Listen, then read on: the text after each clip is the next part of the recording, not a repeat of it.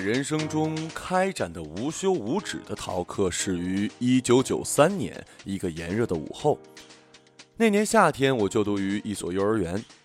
一个课间，不幸在裤子里完成了一次排泄，心中焦急，躲过老师的视线，悄悄走出学校。由于腿短，走了一百米我就体力不支，也迷失了方向，只好败兵一样的原路返回。多年以后，在这个美丽而又扯淡的世上混了二十年，我已经记不清当年走出幼儿园后的具体景象了。但那种孤帆远影碧空尽，八剑四顾心茫然的焦虑感，始终萦绕在怀，经年不散。如今，每当我带着未交的稿子入眠，便必被熟悉的梦魇侵袭。梦境里，我小心地拽着裤腿，贴着墙壁徐行，一步一个脚印儿，走着走着就看见一片野草如织的旷野。旷野上明月高悬，罡风伴着狼嚎紧吹。我手无寸铁，孤立无援，最后猛然惊醒。逃课另有说法是翘课，显得轻松活泼；也有旷课之说，似有隐逸之意。逃课二字则有鼠辈之态，也含孤独意味。在我身上，还是逃课更合适。进入小学，呃，直到十五岁之前，我热爱上学。义务教育的难度不大，尚未形成阻力。我喜欢上课举手回答问题，后来还学会了抢答。在十二岁的初一，讲到一篇和英国有关的课文，语文老师闲得蛋疼，突然问道：“谁知道英国的全称是什么？”我忘了是从哪儿恰好刚刚习得这个偏僻的知识，于是虎躯一震。在角落里高高的举起手来，带着检举他人考试作弊时才有的决绝的自信表情，我站了起来，洪亮的回答：“大不列颠及北爱尔兰联合王国。”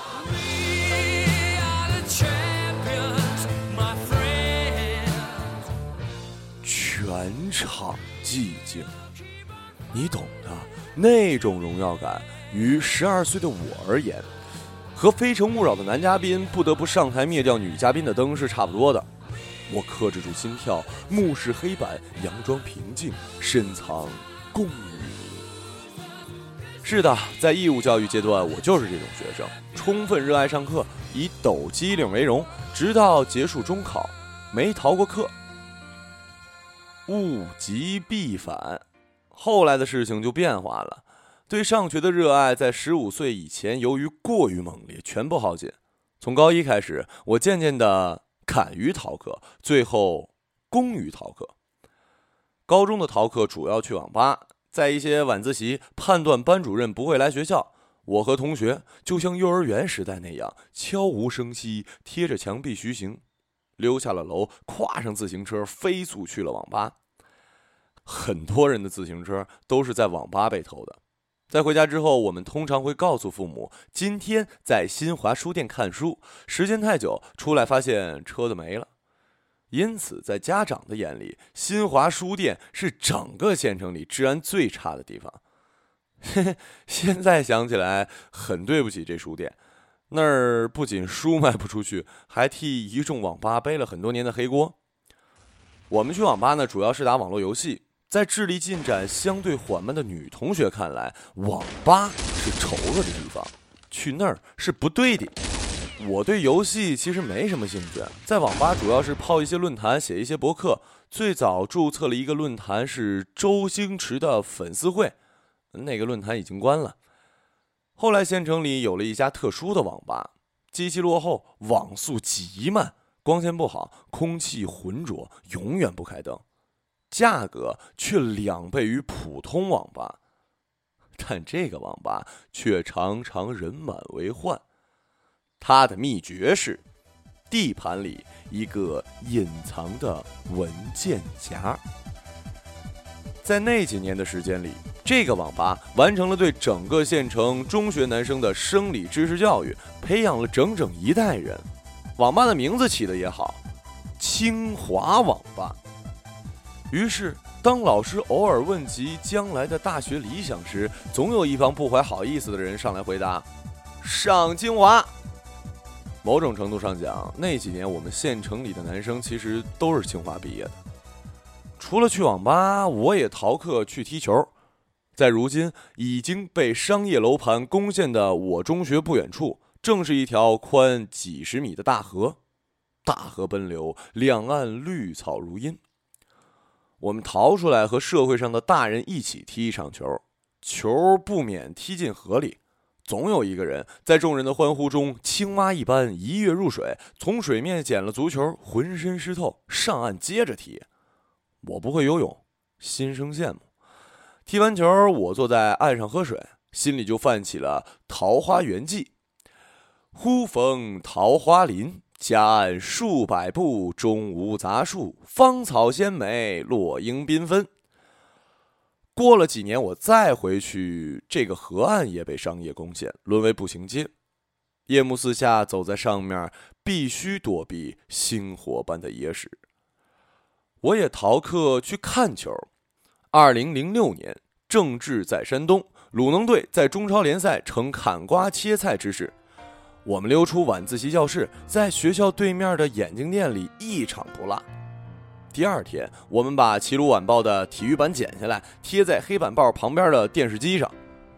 去年十一月，在广州天河体育场，我看到了恒大夺冠，听着全场高唱《海阔天空》，想起了属于山东人的二零零六年。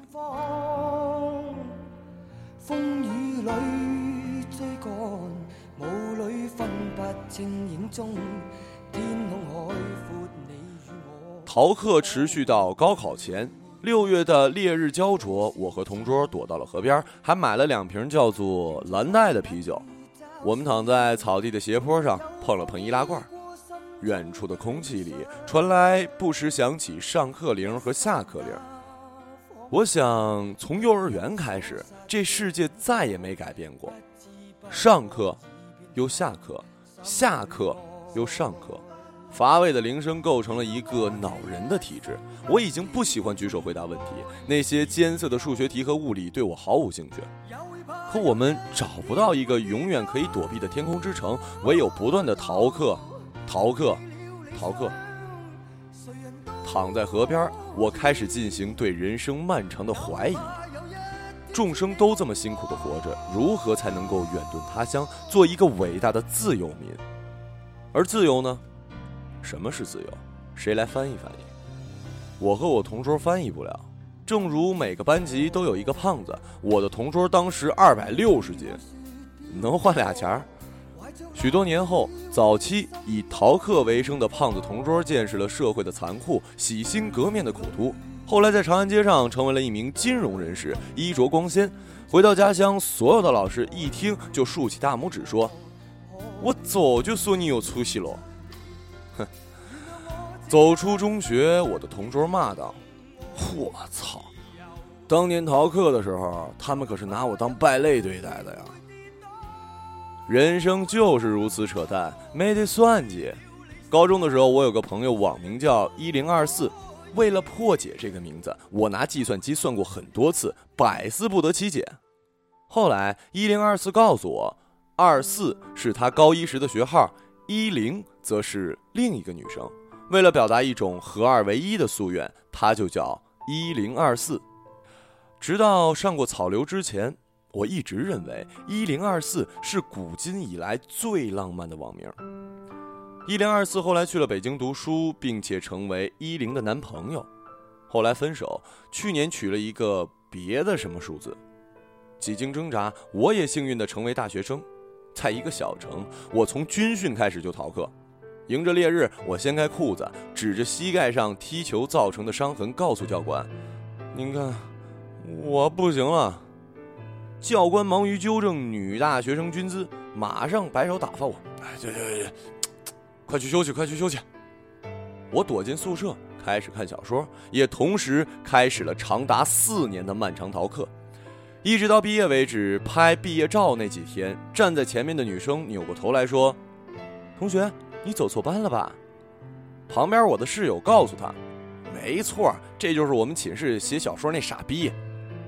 女生不解的问：“那你怎么还能坚持到毕业呀？写小说不是应该退学了吗？”但是毕业证已经发了，退学都来不及了。我觉得脸红，觉得其实应该有一次说走就走的退学。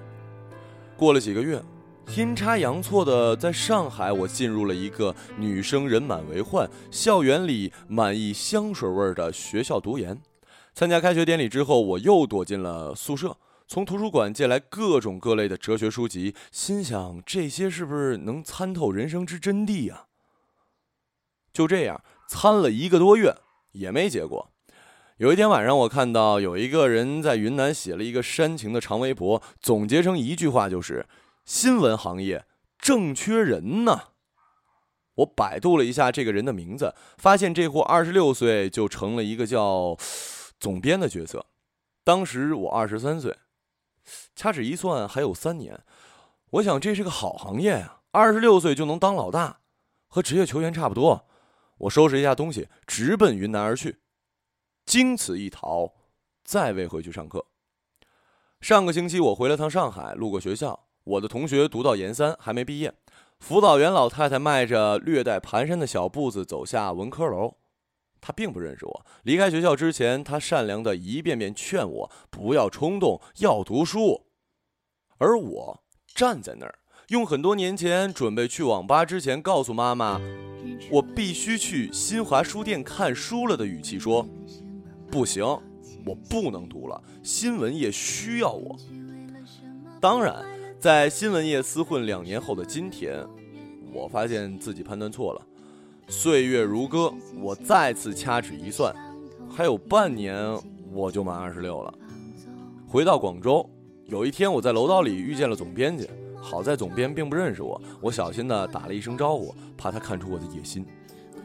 在报社，我常和几个同事躲进烟雾缭绕的会议室，这又是另一种逃课。在这种逃课里，我们讨论为何房价居高不下，也讨论为何稿费居下不高。我们觉得广州地上的车忒多，天上的星星忒少。我们不想写稿子了，又不知道不写稿子该干什么去。人生啊，你说到底是个什么玩意儿？我这么多年都干啥了？同事吐了一口烟圈，说：“哎呀，你知足吧，你都有儿子了。”另一个同事打断他。我陷入了椅子里，一言不发，想起了我们县那条奔流的大河。七年过去了，我逃课出来，一直就躺在河岸上，从来没离开过。我在岸上听见铃声，我听见上课铃响了，下课铃响了。我听见上课铃响了，下课铃响了。我听见上课铃响了，下课铃响了。